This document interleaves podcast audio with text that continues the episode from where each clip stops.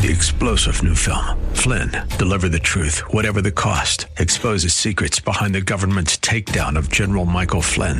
Flynn knew what the intel world had been up to. He ordered the first audit of the use of contractors. This set off alarm bells. He told the truth. He was the most dangerous person for Donald Trump to hire. They had to get rid of Flynn. Flynn, deliver the truth, whatever the cost. Available now. Watch it today. Go to salemnow.com. Salemnow.com.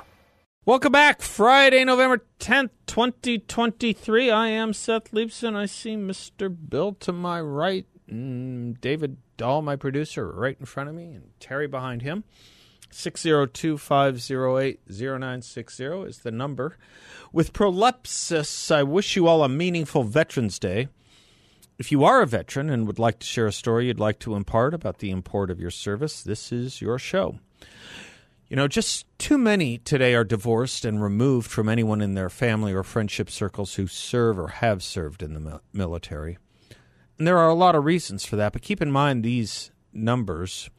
Today, 6% of U.S. adults are veterans. 6%, down from close to 20% in 1980, according to the Census Bureau. And this drop coincides with decreases in active duty personnel. Over the past half century, the number of people on active duty has dropped significantly as well, from about 3.5 million in 1968 during the draft era to uh, just under 1.3 million in today's all volunteer force, or less than 1% of all U.S. adults. Of course, the military draft ended in 1973. So look at that. Between 1980 and today, there's been a greater than 50% decline in Americans serving in the military. Wouldn't it be wonderful if we had more veterans going into schools to share their stories, by the way? But of course we don't. Indeed, the trend is for schools to shun military recruitment and just at the ages it matters most. We have another problem. Recruitment has become much more difficult, with the vast majority of recruitment age citizens being ineligible for military service based on inadequate education, criminality, drug use, and obesity. 71% of eligible age recruits, roughly age 17 to 24, are simply not eligible. That's a huge, huge problem. It's a, actually a crisis. And there's a problem of apathy as well and a constant issue of mine the turning of patriotism into a down market commodity. Today it's even worse, as the idea of supporting your nation or nationalism, we are told by the media on the left, is racist. This is what our culture has given us. This is what our left wing has given us. To accommodate that, the military now recruits based on wokeism and intersectionality, making it all the worse because, as Bill Maher puts it, America always overcorrects. So, in the face of all that, as a rebuke to the culture, let us celebrate the men and women who gave us our freedom and allow us to keep it, along with keeping us safe. As John Stuart Mill put it, we are kept free due to the exertions of better men than, in this case, myself.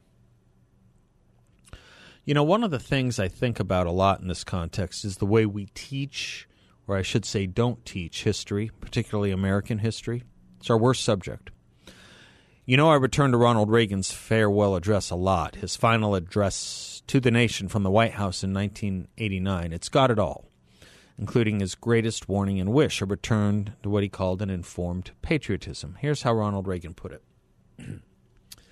Those of us older than 35 or so, we were taught very directly what it means to be an American, and we absorbed it almost in the air a love of country and an appreciation for its institutions. If you didn't get these things from your family, you got them from your neighborhood, from the father down the street who fought in Korea, or the family who lost someone at Anzio. Or you could get a sense of patriotism from school, and if all else failed, you could get a sense of patriotism from the popular culture. The movies celebrated democratic values and implicitly reinforced the idea that America was special TV was like that too, through the mid 60s ahead to the 90s. But now we're about to enter those 90s, and some things have changed. Younger parents aren't sure that an unambivalent appreciation of America is the right thing to teach modern children. And as for those who create the popular culture, well grounded patriotism is no longer in style. Close quote. So, among other things, President Reagan urged us, importuned us to do what he importuned us to do was to study American history again. I recently saw an ad on some cable station promoting Audie Murphy Week, a week of Audie Murphy movies. And it reminded me of Reagan's speech and the thought that I'd bet nobody under the age of 45, not 35 now, but 45, perhaps older, has no idea who Audie Murphy is or was, maybe 55. So there's ignorance creep. Larger and larger parts of the population are becoming more and more ignorant. Their knowledge of history is from TikTok, which explains their ignorance of what's happening all around them, including with regard to the Gaza and Israel war. One thing Reagan said in his speech was this quote, We've got to teach history based not on what's in fashion, but on what's based on what's important. Why the pilgrims came here, who Jimmy Doolittle was, and what those 30 seconds over Tokyo meant. Close quote. Think about just that one sentence. Forget Audie Murphy for a moment. One sentence. Can anyone under 50 tell me what 30 seconds over Tokyo meant or who Jimmy Doolittle was? I know David can, but I bet most of you not. I'll give you a little. Let me quote from Wikipedia because it's actually, and this is sad, more detailed and thorough than most history books. Indeed, indeed, check your child's American history books. Is Doolittle in there at all? Is Audie Murphy?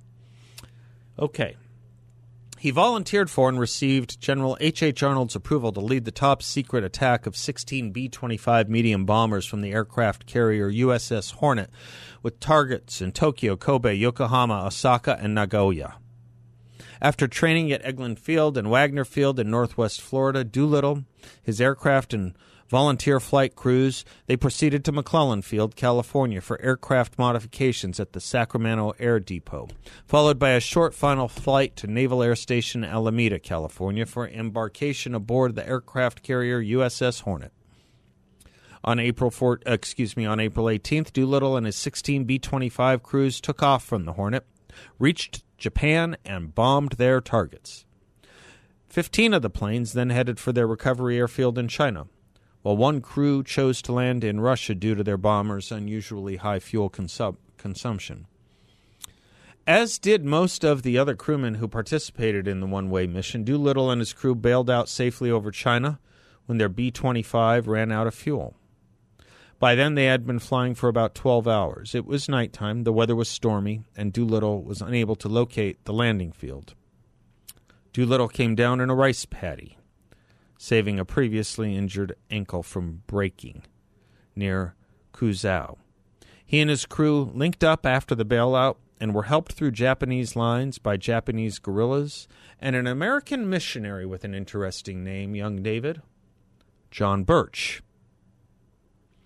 Other air crews were not so fortunate, although most eventually reached safety with the help of friendly Chinese. Seven crew members lost their lives, four as a result of being captured by the Japanese, and three due to an aircraft crash or while parachuting. Doolittle thought he would be court martialed due to having to launch the raid ahead of schedule after being spotted by Japanese patrol boats.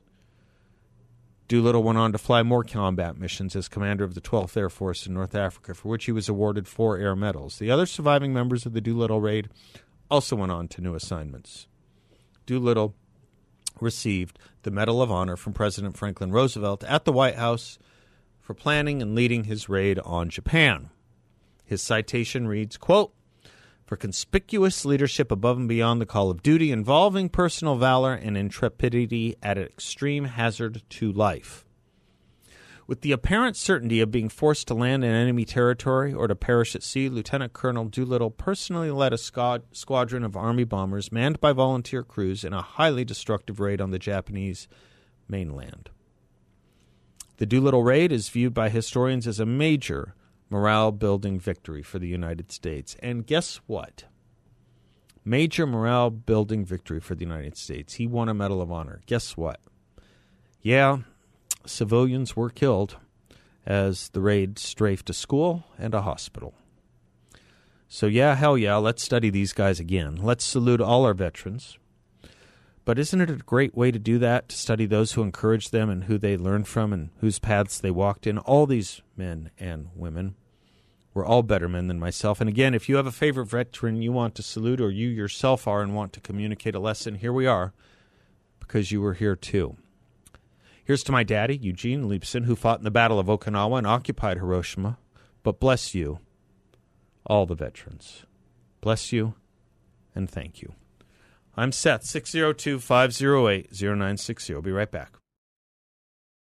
I don't know how many of you have watched the Douglas Murray uh, interview with um, Piers Morgan. Please do if you haven't. Just take my word for it. You can find it anywhere online. Piers Morgan and Douglas Murray, it's that popular.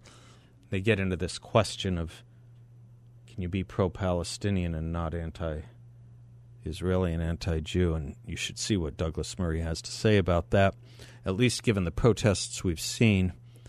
And I was just going through my Twix feed, and um, there's a um, picture of a very fit, obvious, obviously uh, someone who works out a lot, young man um, named Sasha who uh, works at Amazon, who has uh, who is one of the kidnapped, one of the hostages, and um, this person trying to remember him and just be mindful of him and his family, put up a very kind tweet about him, saying for 35 days Sasha's been held hostage by Hamas along with his mother, grandmother, and girlfriend.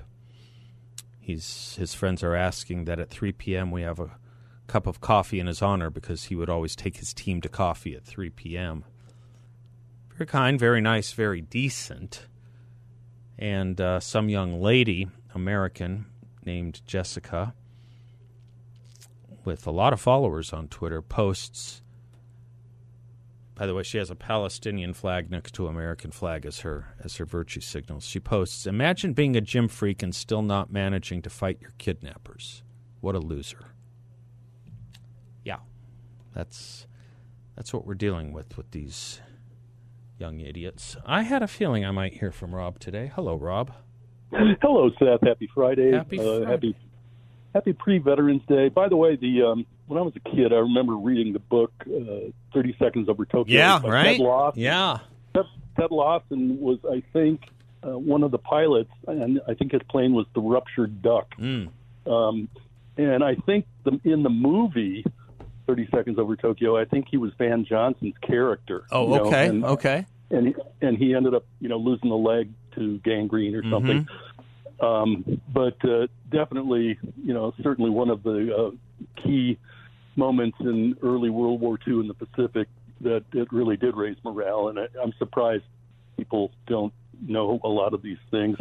Um, another another thing that I find in a sort of an ironic way was in September of 76, 1976, um, a Soviet major, Viktor Belenko, had uh, flown a MiG 25 Foxbat from uh, a Soviet airbase into Japan and basically left everything behind. And he didn't speak English. Uh, his wife wanted to divorce him anyway. Um, but he, uh, he risked his life, basically, and he wanted to make sure that the MiG 25 was intact. Um, he, uh, with some assistance from John Barron, I think, had written a book called MiG Pilot. Um, and what, the, one of the reasons why he had uh, sought and claimed asylum and defected to the U.S. was uh, his reality didn't match what the parties uh, uh, were saying. The communist paradise wasn't uh, exactly yeah. his idea of what paradise was. Yeah, and and uh, you know he he uh, talked about the Zeks, you know the prisoners uh, that he saw and met, the uh, poor people that had no food, or the ones that had to stand in line for hours, and then um, other things that had happened when Stalin basically died. He became a non-person, which was very strange to him because you know he was supposed to be so beloved Yeah. uh, and then and then the same thing kind of happened to Khrushchev, except uh, this is before Khrushchev died. One of the uh, one of the things about Viktor Belenko, though, is I mean he risked everything uh, for freedom, uh, free, freedom to think and speak out, which is another thing you couldn't do in then Soviet Union. I don't think you can still do that even in modern day Russia. Uh, which is still kind of hanging on to uh, Soviet qualities. Um, I also think that um, there's there's kind of an irony to uh, a lot of this stuff that Victor Belenko was looking. You know, don't believe your own eyes. How do you spell the last name, roughly? Uh, okay, B E L E N K O. Uh, yeah, it rings a faint bell, and I'm googling. Oh man, look at that! Still alive, I think. Yeah, he is. Yeah, He's like okay. 76 years Okay, old now. okay, uh-huh. um, and he had uh, he had done this. Uh, he didn't know English at all at the time. Uh, they took uh, the Japanese actually diplomatically took a big risk by uh, holding on to his plane and uh, waiting, and some U.S. people, scientists and engineers and aerospace technicians, uh, they took the plane apart one by one, and Russian Russia, uh, Soviet Union, uh, then was uh, very mad at Japan, obviously at us, and Victor came to the U.S. Um, and got indoctrinated uh, into the U.S. way of life, which again spelled freedom. Yep. And went to the grocery stores here and thought he was just sort of being set up, and you know this is like for the Oh, like it was a. Potemkin village or something. It can't really be like this. Yeah. Exactly. Yeah. Exactly. Yeah. And then as time went on, and he went to different places and uh, medical clinics and so forth, he found that he had really his instincts were correct. This is actually really America. Yeah, this to. is what paradise is. Yeah. This is exactly, and he um, basically still uh, lives. He's apparently a, a businessman, uh, aerospace engineer, Yeah. or was. He, Got, he he went quiet. It looks like, but the Soviets. It turns out, if I'm reading this right, they they would lie about him to the countrymen, right? They they lied Oh, about. yeah, they said- they maybe said even he said he was killed or something. crash. Yeah, yeah, yeah, Yeah. Right. in in a car wreck in the U.S. Yeah. no less. Yeah. Uh, and then, of course, the U.S. Soviet, well, the Soviet diplomats in Washington promised, you know, hey, if you come back, uh, you know, you'll be, you'll, nothing will happen Oh, to yeah. you. Sure. And then his his wife, who didn't like uh, him anymore and wanted to divorce him, was even forced to say, "Oh, we miss you, we love you, we want you to come back," which again was a lie. Um, and he was tempted because, like anybody else, if, if you go to a different country Yeah. from the one you Yeah. grew up in, no matter how lousy it is, Yeah. you get homesick. Yeah. Um, uh, you know, for the food, Sure. Sure. for Sure. Sure. Certain and- parts of the culture. Yeah. Sure.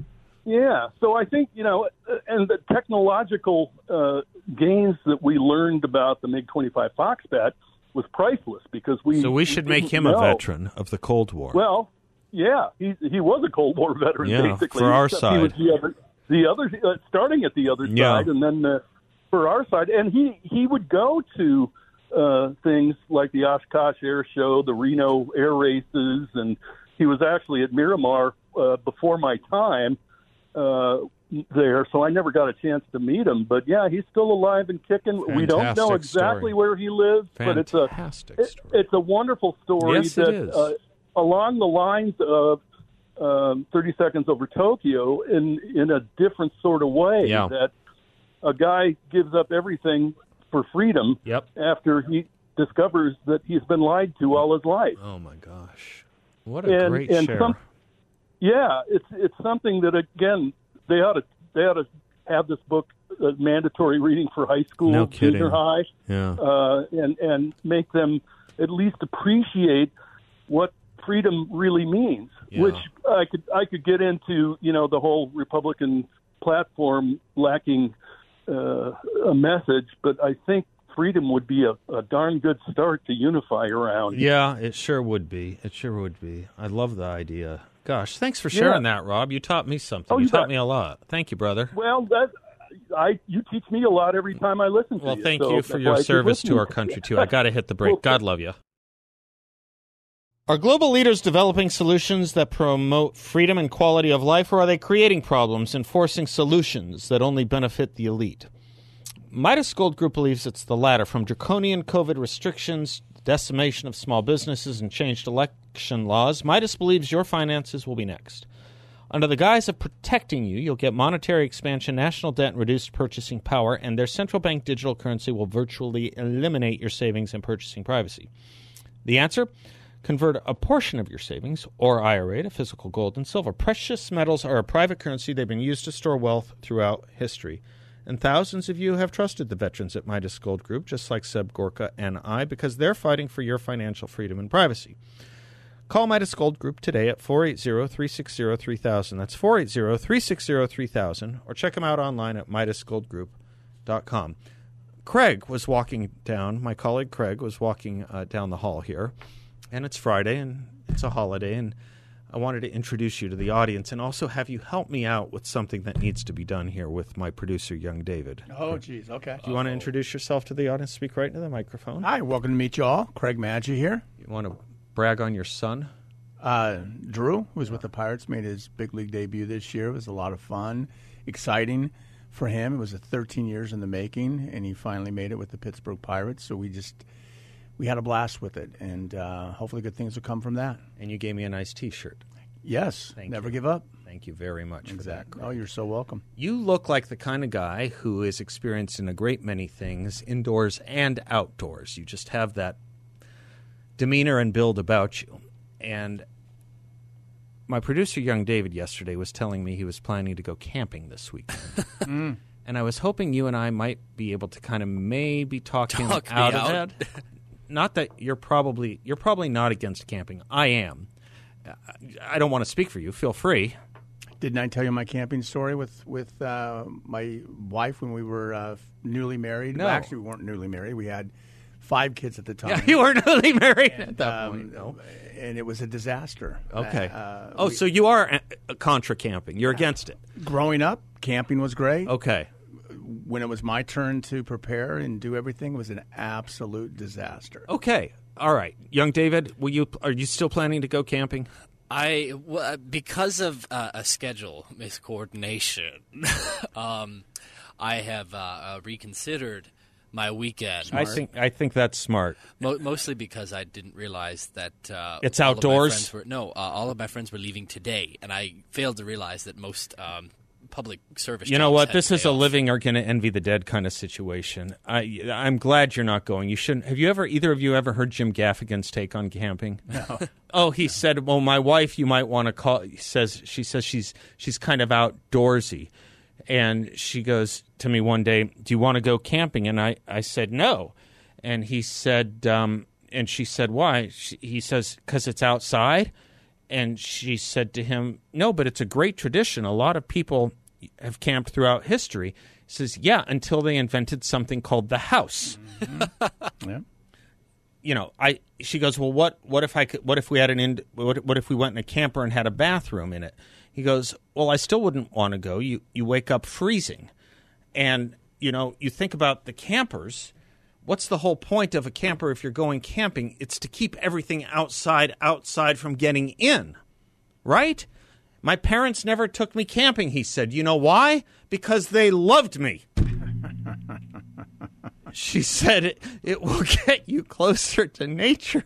he goes, I'd like to keep the relationship professional. the relationship professional. if it's so great to be outside, why are all the bugs trying to get in? And also, he said, I think it's an insult to homeless people.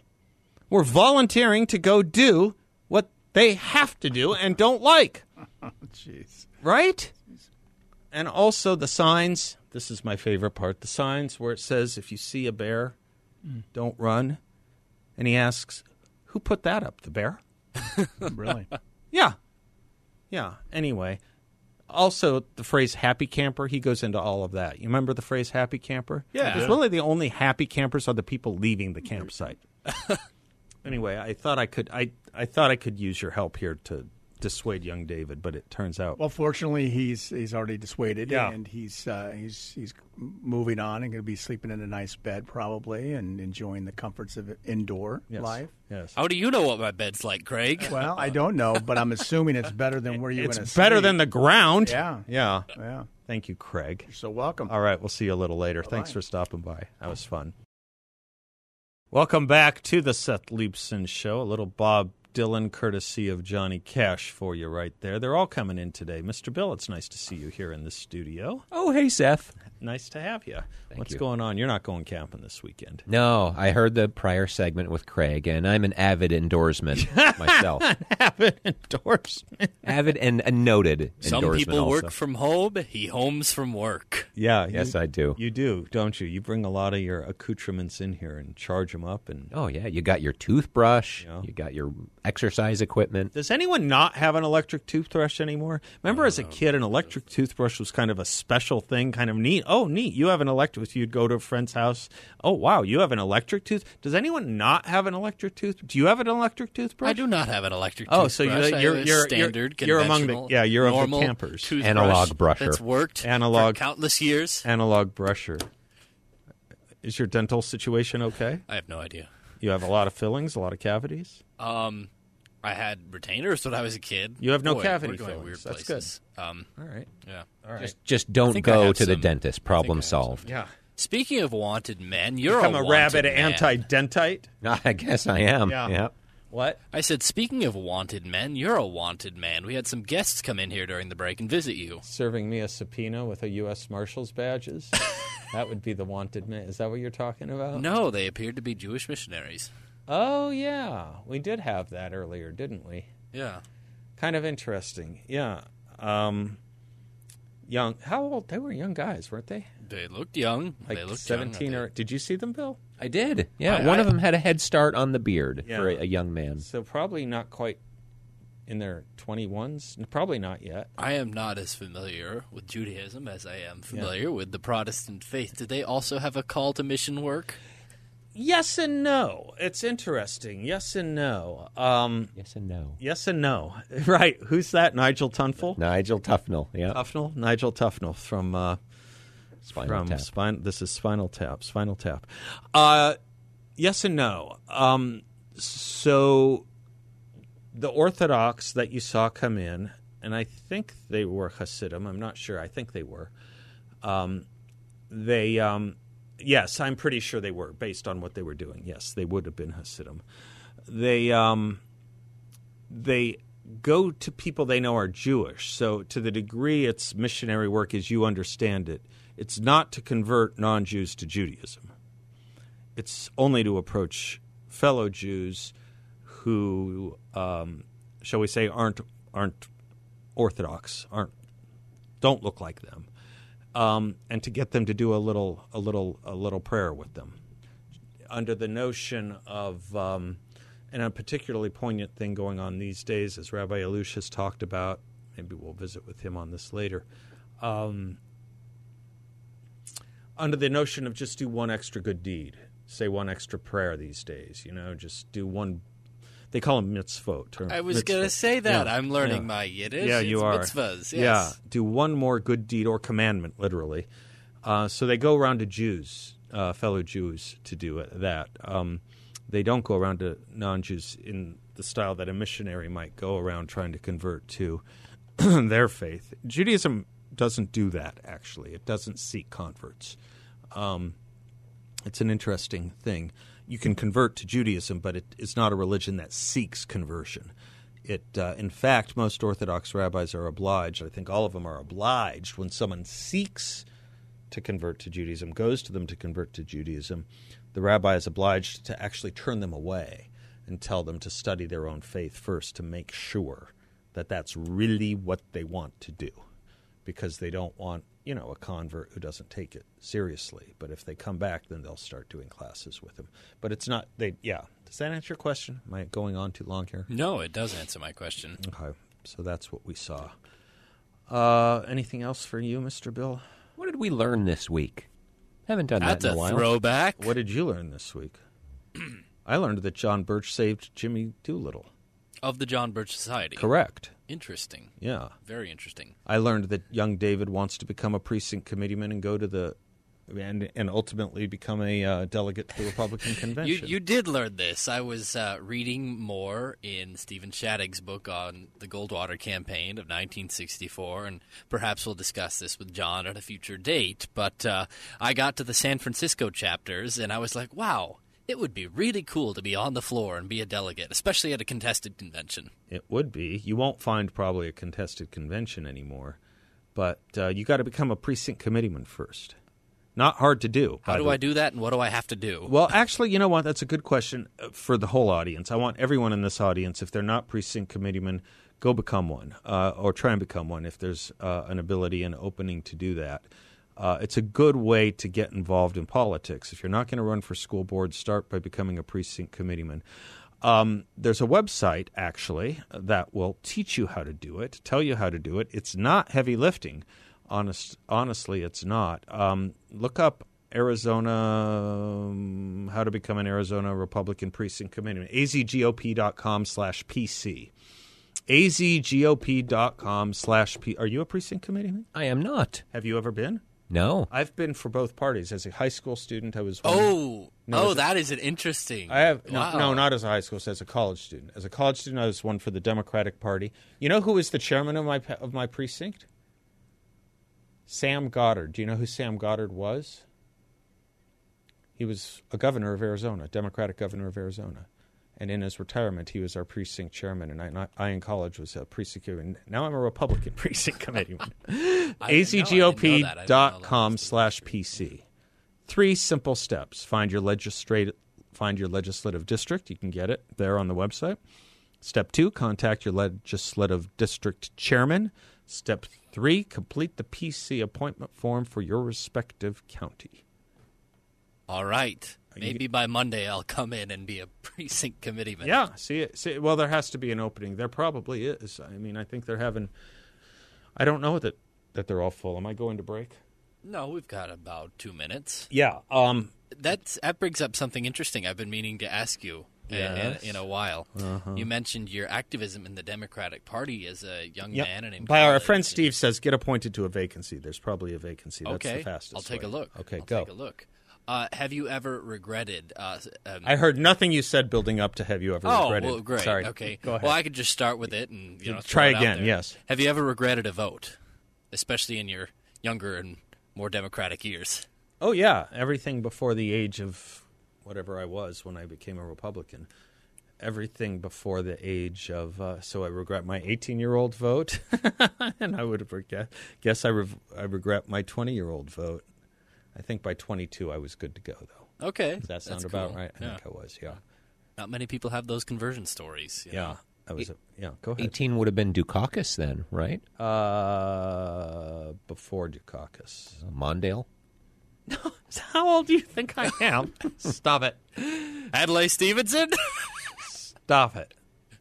I want to talk to you about Calvin Coolidge when we come back in a speech he gave almost 100 years ago today on Veterans Day. We'll be right back. Portions, portions, portions of this show brought to you by our good friends at Yrefy.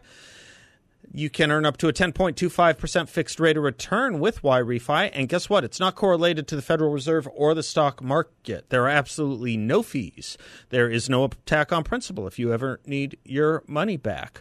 You get your monthly statement, no surprises. You can turn your income on or off, compound it, whatever you like. Think of all that flexibility. And it is a secure collateralized portfolio that may be a better option for you than where you have your money now. Check them out at investyrefy.com. That's invest, the letter Y then refy.com or give them a call at 888-Y-REFI24. 888-Y-REFI24. Great people, trustworthy people, honest people. And if you do visit them, they're on Chauncey Lane in North Phoenix, uh, or call them, uh, make sure you can tell them Seth sent you. Calvin Coolidge.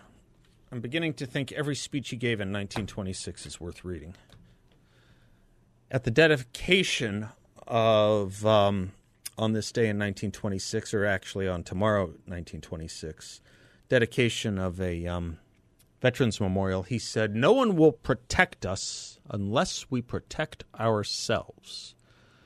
Domestic peace and international security are among the first objects to be sought by any government. Without order under the protection of law, there can be no liberty. To ensure these necessary conditions, we maintain a very moderate military establishment in proportion to our numbers and extent of territory. It is a menace to no one except the evildoer. You've heard the phrase evildoer. You maybe wonder where it comes from. I wonder if we don't get it from Calvin Coolidge. Evildoer. It is a menace. Our military is a menace ex- to no one except the evildoer. It is a notice to everybody. I like this that the authority of our government will be maintained and that we recognize that it is the first duty of Americans to look after America and maintain the supremacy of American rights. How do you like that? Supremacy of American rights. He had no ambivalencies about American exceptionalism. And then he concluded to adopt any other policy would be to invite disorder and aggression which must either be borne with humiliating submission or result in a declaration of war. We're going to have a good show coming up. The rest of the uh, show is going to be really good. Uh, we've got Rabbi Allouche. He does hour two this time of year. He'll be joining us. We get an update on his son. And um, David Marcus of Fox News is going to join us as well. He had a heck of a great column at foxnews.com. And uh, with that, we'll be right back.